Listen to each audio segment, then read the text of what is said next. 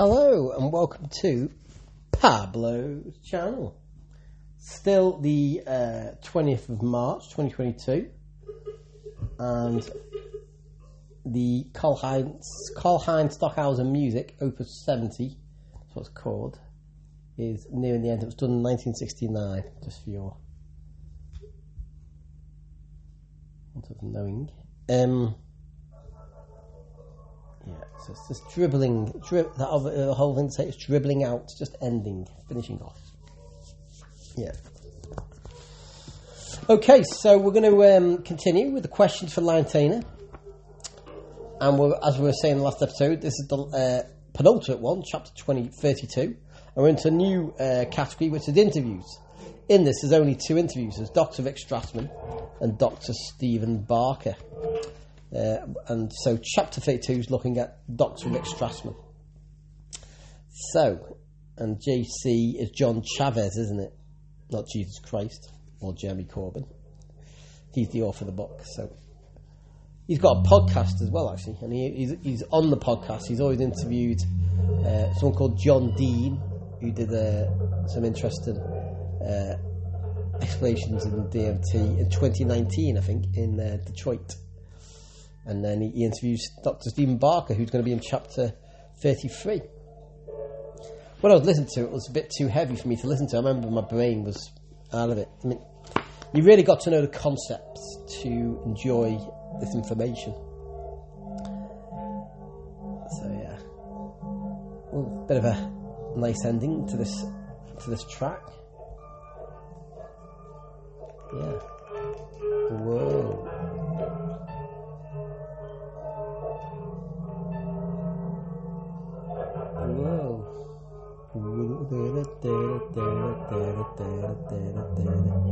Nice intro sounds for Dr. Rick Strassman. I mean, he is a, he is the man, isn't he? Really, in terms of uh, bringing, uh, you know, the magic of Dr. Strassman is that he managed to fight the DEA, DEA and uh, all the rules against um, making psychedelics illegal. To get, uh, yeah, allowed to do this study back in 1990, I think it was. So, so he's opened up it again. Okay, so should be near the end now. Ooh. Dun,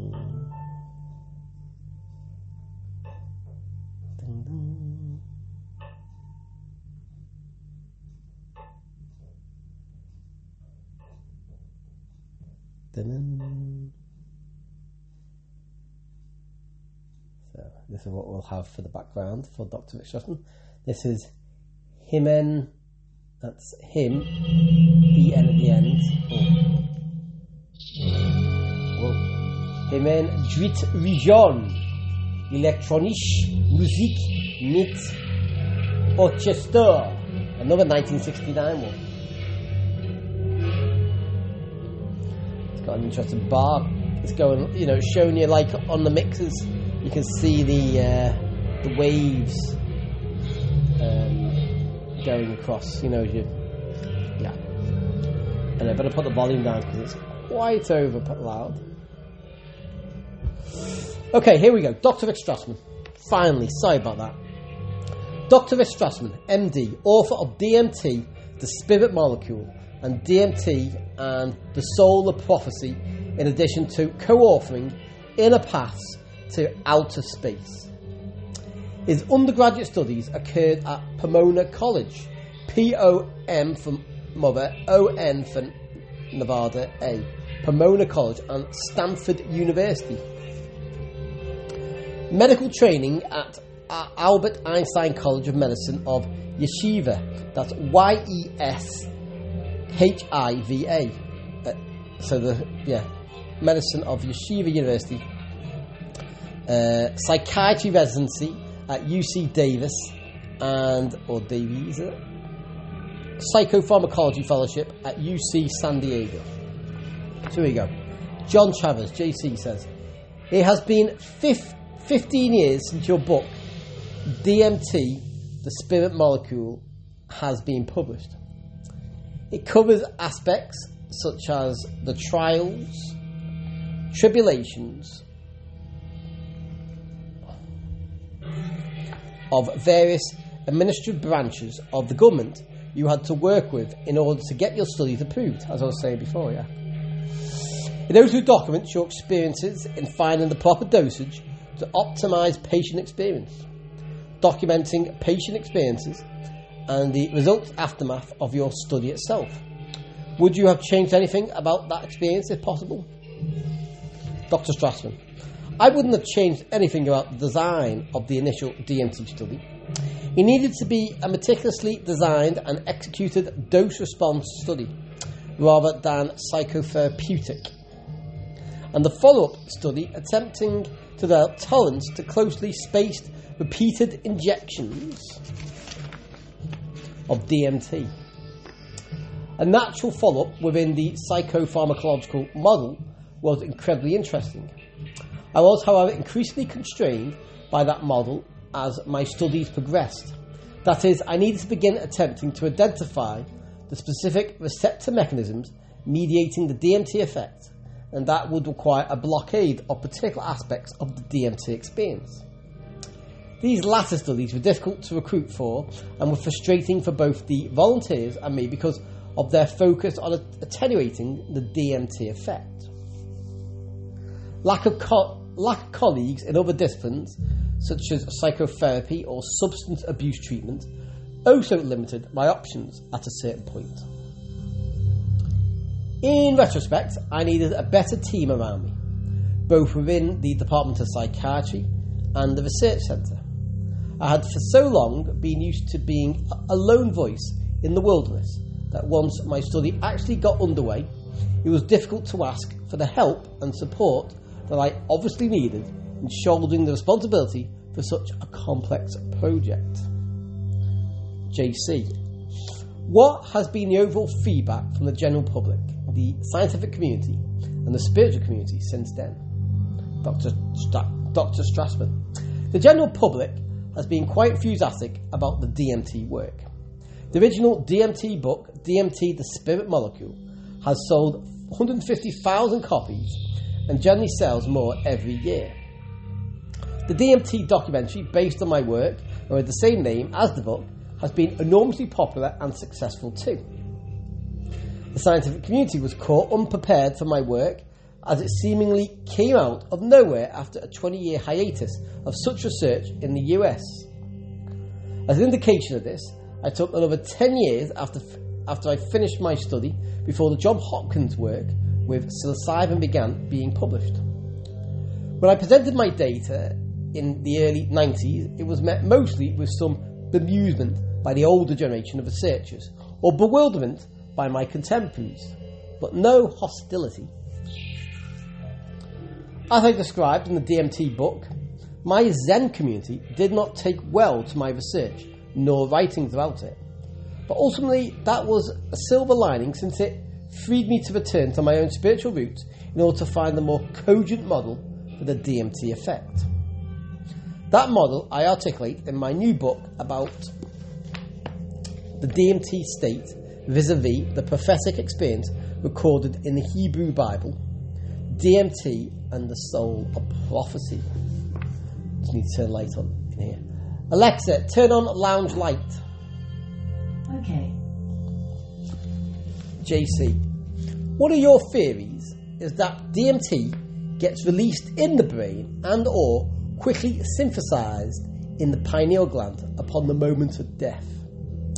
Have you developed this theory to tie in your own beliefs as to spirituality and why humans exist and our creation in totality?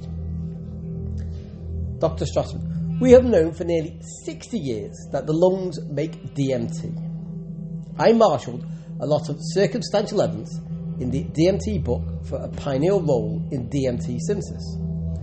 But this was only established a couple of years ago. We still do not know whether DMT activity increases as we die. However, to the extent that subjective correlates of the dying process share features with the DMT state, it makes sense that endogenous DMT may play a role. I think that the universe, including humans, exists out of God's beneficence. And once having created us, He would like us to know and love Him to the extent that those concepts, stroke words, capture the essence of that desired relationship. In my new theory of fear theoneurology, I propose that the brain is so designed that we're able to communicate with God, and perhaps endogenous DMT is involved in mediating the phenomenological contents, visions, voices, emotions, etc., that accompany the interactive religious experience with God. JC, that's not Jesus Christ, John Chavez. Many people from scientific backgrounds shun the notion of anything outside our measurable physical world existing. You've included DMT in some theories, such as out of body experiences, near death experiences, and alien abduction experiences. It appears as though there appears to be a consistency in reports amongst people that have had an externally derived DMT experience, and those that have had some of these phenomena occur without ingesting DMT.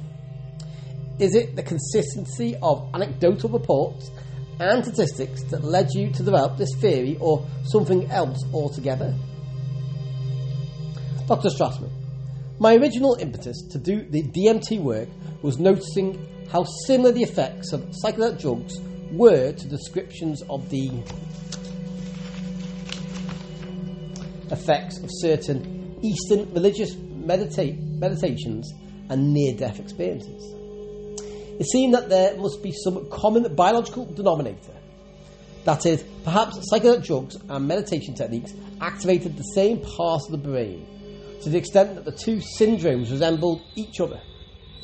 I only became aware of the correspondences between the DMT experience and the alien abduction literature after finishing my study.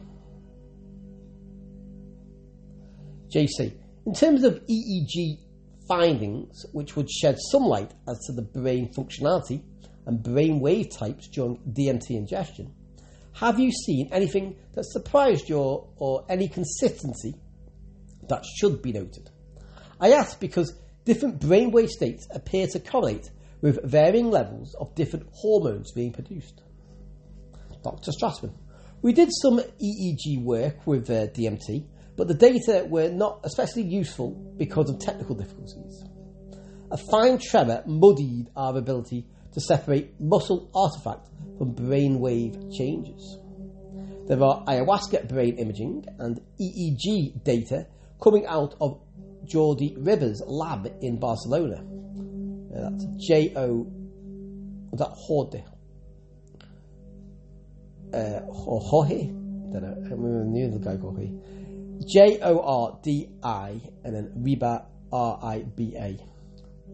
Jorge or Jordi uh, Riba's Lab in Barcelona. Do you see? I know that you have done extensive studies on melatonin and its effects on the body. While you found there was no psychoactive properties of melatonin, have you studied any relationship between this compound and that of DMT? In our previous discussion, I informed you that I believed melatonin could be transmuted into DMT from inducing alkalosis. Any thoughts on that in particular? Dr. Strassman, I performed my melatonin studies in from 1985 to 1987.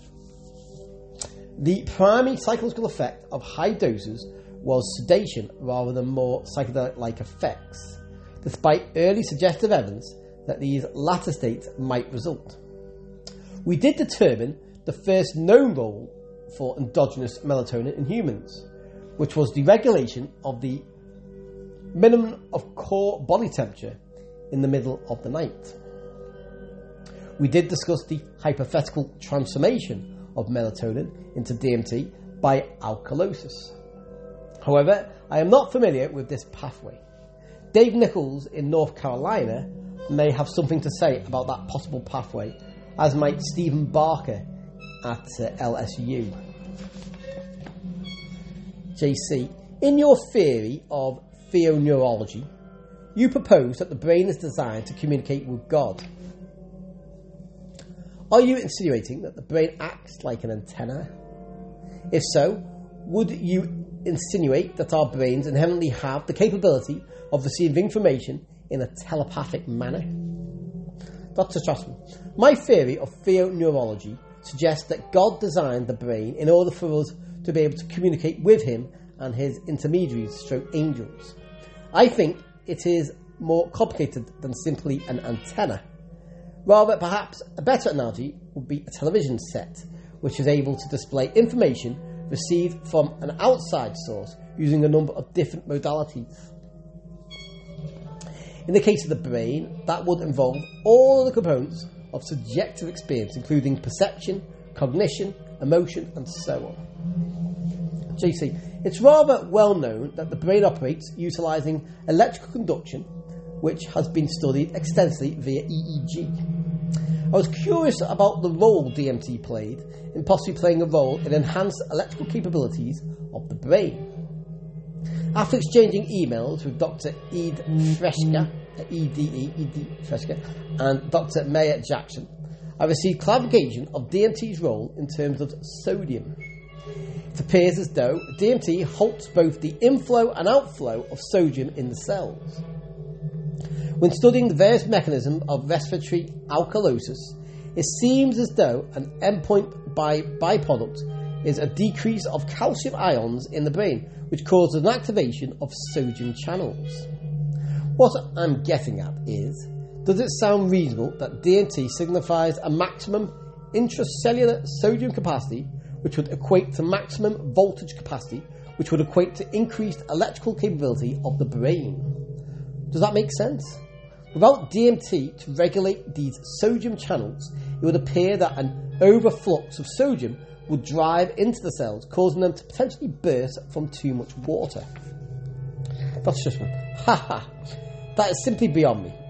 Either the EDE is much better situated to address those questions.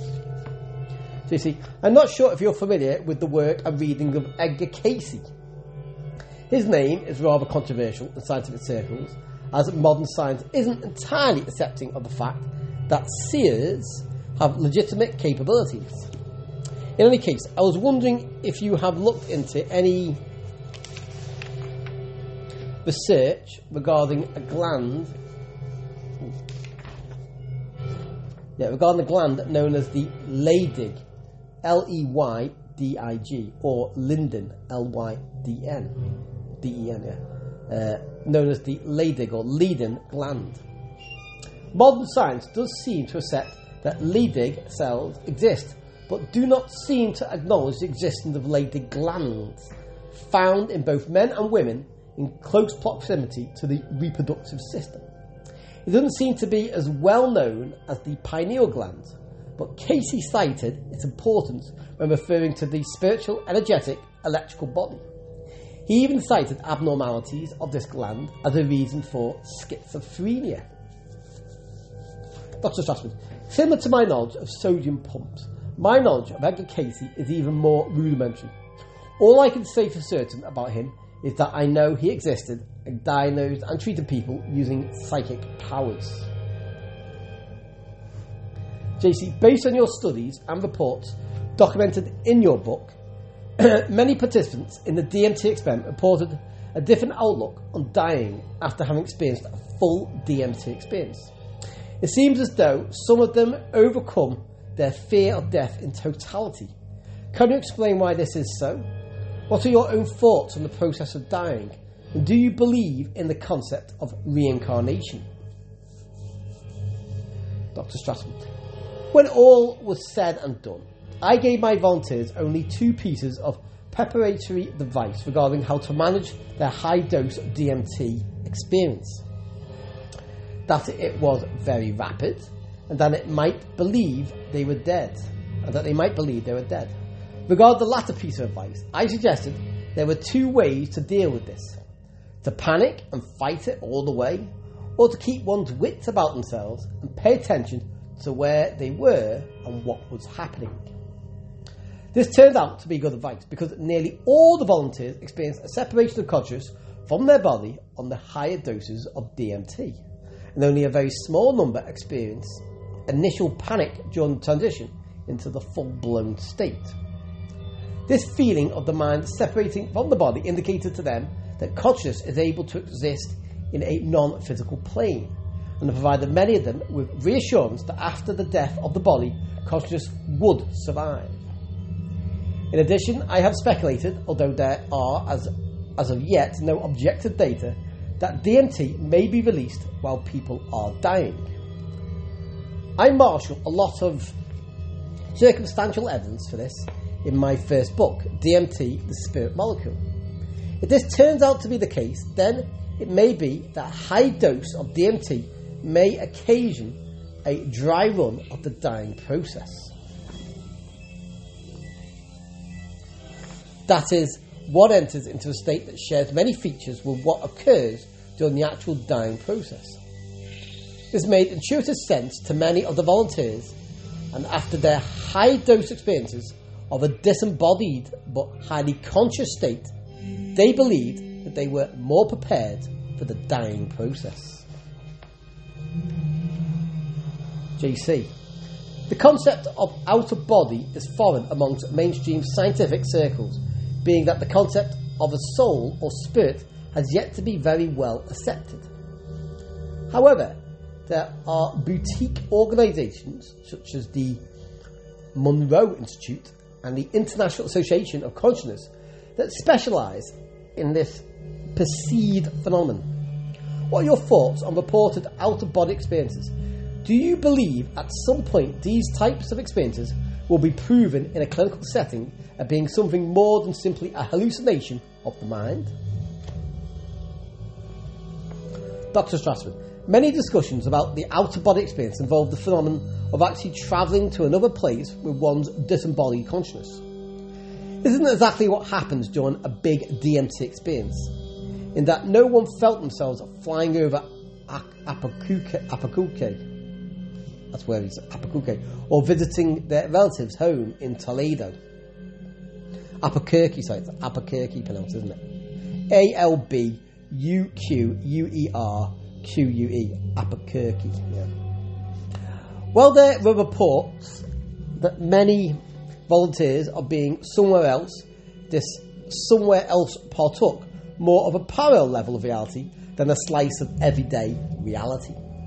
The popular notion of out of body experiences could be tested simply by using information from collaterals who were in the locale that one's individual consciousness seemed to have visited.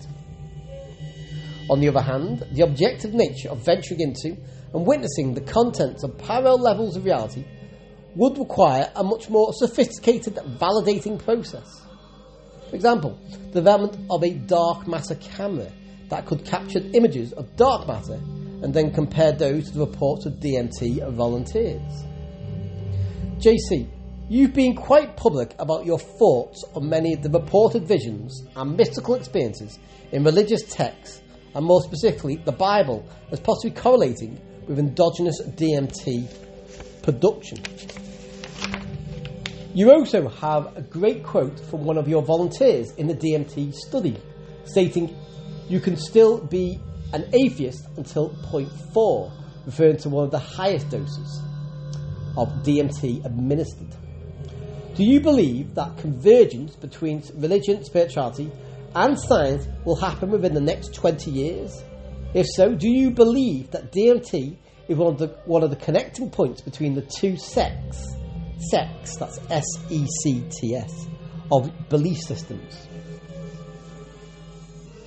Dr. Strassman, before Descartes and Spinoza, religion and science were quite closely linked in medieval metaphysics. One could, des- one could describe natural phenomena, explain their mechanisms, and at the same time posit a higher order of abstraction and organisation devolving from God and his intermediaries. One of my goals in proposing a theo-neurological model of religious experience is to invite people to consider how it lends itself to both a rigorous scientific methodology while at the same time placing the scientific discipline within a larger moral, ethical, and theological framework. That being said, I think it will be hundreds of years before such a reconciliation can be effectively accomplished. as it's been hundreds of years since that split, since the split. The recent interest in biology of spiritual experience provides a great fulcrum, lending itself to these types of discussions. And to the extent that DMT mediates between the, phys- the spiritual and physical worlds, it certainly has a role to play in the discussion of the development of contemporary metaphysics. JC, you stated that Jim Fadiman had been conducting studies on the effects of low doses of DMT on people. This would, in essence, negate the hallucinogenic and out of body experience, I assume. Are you aware of any of the reported benefits of these types of low dose experiments? Dr. Strassman, Jim is studying low dose doses of LSD primarily. You might want to check with Jim to see how his study is progressing. Over tea one day at his home with his wife Anita in Switzerland near the French border, Albert Hofmann shared with us what he he say was the laudable, laudable effects of low doses of LSD taking on a daily basis, say 10 UG. Because normally a, a 100 UG could get, can't you? But 10 UG, well, uh, he believed this served a valuable tonic function, increasing alertness, mental agility, creativity, mood, etc.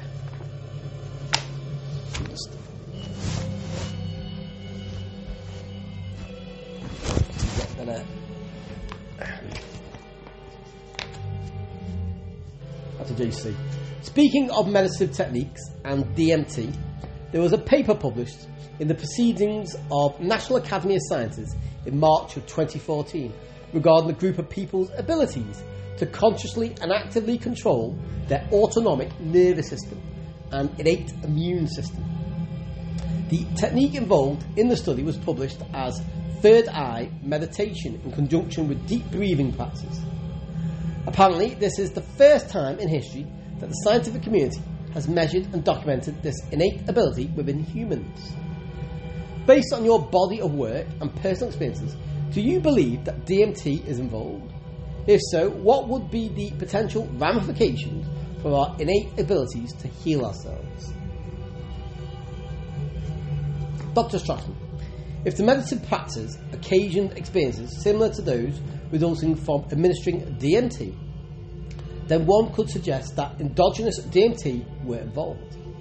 Even if not fully psychedelic effects were occasioned from the practices, DMT might be involved, but this would be hard to argue for. Obviously, the clinching piece of data would be to determine that such meditation practice elevated endogenous DMT. Because of the technical difficulties involving, involved in measuring such low quantities of the compound, this is not yet feasible.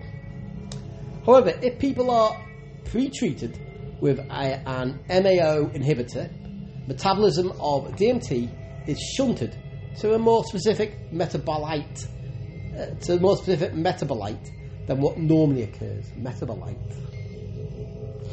In the non-MAO inhibited condition, DMT is metabolized to a compound, indole acetic acid. That's A C E T I C. Indole, I N D O L E. Indole acid.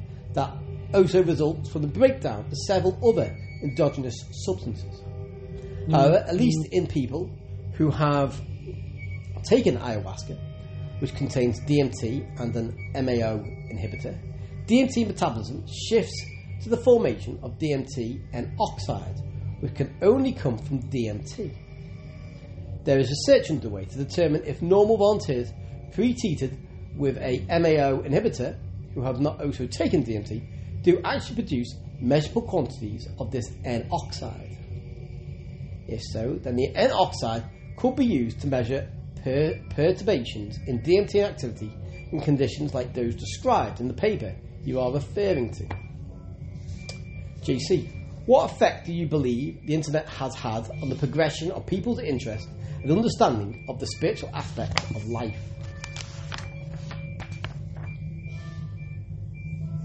Dr. Strassman. As in the case of pretty much everything else, the internet has made more information available, but it remains as difficult as ever to separate the wheat from the chaff. One example of this may be that many of the theories that I speculate about in my DMT book have been taken as fact. Despite my having placed as many brackets and caveats around those conjectures as possible, distinguishing them from objective data. But only excerpts and impressions resulting from reading the book and introduced into the vast web of the internet, more careful discernment isn't possible. At the same time, people are being exposed to ideas and objects that they never would have been introduced to otherwise. And if by so doing they pursue a more discerning and sophisticated explanation of those things, good may result. JC, you'd like to bring up the refrain by Dr. Friedman. If so, so what in regards to psychedelic drug studies? Most people would like to assume that nature is inherently efficient and is in a constant path towards increasing optimization. Survival of the fittest, if you were, if you will. Being that varying levels of DMT are found in literally every living organism on Earth, whether it be a plant, marine life, and or land dwellers, it is unlikely this is an insignificant fact, stroke fa- uh, finding fact. Sorry. While being formally classified as a psychedelic, do you have any particular beliefs as to why every living being has this compound inside of itself? Dr. Strassman, we know that DMT exists in every mammal investigated and in hundreds of plants. I would not say it has been found in every living organism on Earth. Nevertheless, it is amazingly ubiquitous. One of my pet theories is that DMT may function as a type of cross species Esperanto, in that it allows communication between and among any organisms that possess it. JC, John Chavez. I just recently picked up your latest book, DMT and the Soul of Prophecy, which appears to be an in depth look as to the evolution of your beliefs. What would you ultimately want to see for humanity in terms of their understanding of this thing we call life in the next 10, 20, 100 years? Dr. Strassman, in some ways, I would like to see a return to the worldview as formulated by the Jewish medieval philosophers. This was a highly sophisticated metaphysics that provided a seamless melding of sophisticated theology with the science of the day. They had extremely refined understanding of the relationship between God and the universe, including the creation and varieties of life. In particular, they exerted themselves mightily in discussing why things are the way they are, rather than some other way. After Descartes, and especially Spinoza, medieval metaphysics came to a halt. However, this was as much due to these philosophers' rejection of church authority within the political and economic arena, rather than due to a more specific conflict with the metaphysics of their day. However, they needed to dismantle the authority upon which the clerical establishment stood, which was the revelatory nature of Scripture. And by doing so, they brought an end to any further evolution of the metaphysical models that had been so fruitful in other areas. The scientific study of spirituality seems the perfect nexus around which to, re- to build or rebuild an overarching view of existence that takes into account both religious and scientific methods, ethics, and theory. This might be done by revisiting in a sophisticated manner the previously successful system that did so. JC, I appreciate your time and answers, Rick. If there are any closing thoughts or comments for the readers that we have yet to touch upon, please feel free to address them. Dr. Strassman. I want to emphasise the relevance of the Western religious traditions, especially the foundational Jewish one, for understanding the psychedelic drug effect, in particular the spiritual properties of those states.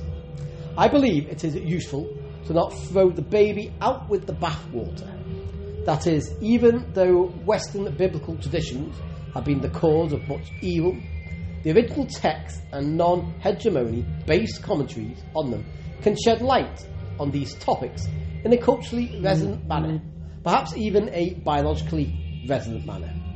that is not available using Eastern religious or Latin American shamanic models.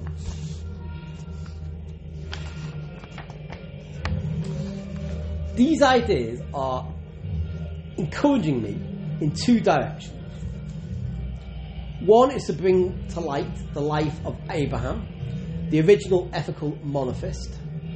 He lived, he lived a life directed by prophecy, the prophetic experience, intimate communication, and relationship with God and God's angels. At the same time, he lived before the revelation of the normative Jewish law by Moses. Thus, he, he is an excellent archetype for living a naturally prophetic rather than revealed legal ethical monotheistic life. This may be an entryway for Western, secularly educated, anti Western religion individuals into their own tradition that is based on the prophetic state rather than the law. The other direction is something dawning on me as I read the emails that my new book have stimulated in my readers. That is, there does not yet exist an English translation of the Hebrew Bible that is approachable, non dogmatic, non sectarian, and more or less user friendly. Perhaps after I have finished reading and rereading all of the extant, extant English translations of the classical commentaries, I might take a stab at this. End of interview. These are exciting times for people who are looking for answers beyond what we find in mainstream scientific and spiritual textbooks. While Dr. Strassman believes that it will be hundreds of years before we can experience a true convergence between science and spirituality, I'm a bit optimistic that we can witness a definitive acceleration taking place within our lifetimes. In my eyes, the work performed by Strassman provides the key piece in identifying an internally produced molecule that has profound effects on not only our spiritual experiences, but it can potentially be a key component of the underlying electrical aspect of our bodies. There is much work left to be done to cross the chasm of skepticism, and Q4LT will be following up with the additional scientific specialists cited by Rick. I would like to thank Dr. Strassman for taking the time to answer these questions, as I believe they are important not only for spiritual seekers, but possibly even those dealing with the transition of loved ones from what we, cons- we consider life on earth to realms beyond our current understandings. There you go. So, I will stop there and I'm going to eat and then I'll probably finish off chapter 33 after that, unless anything interrupts me. Hope you enjoyed that interview. Ciao for now.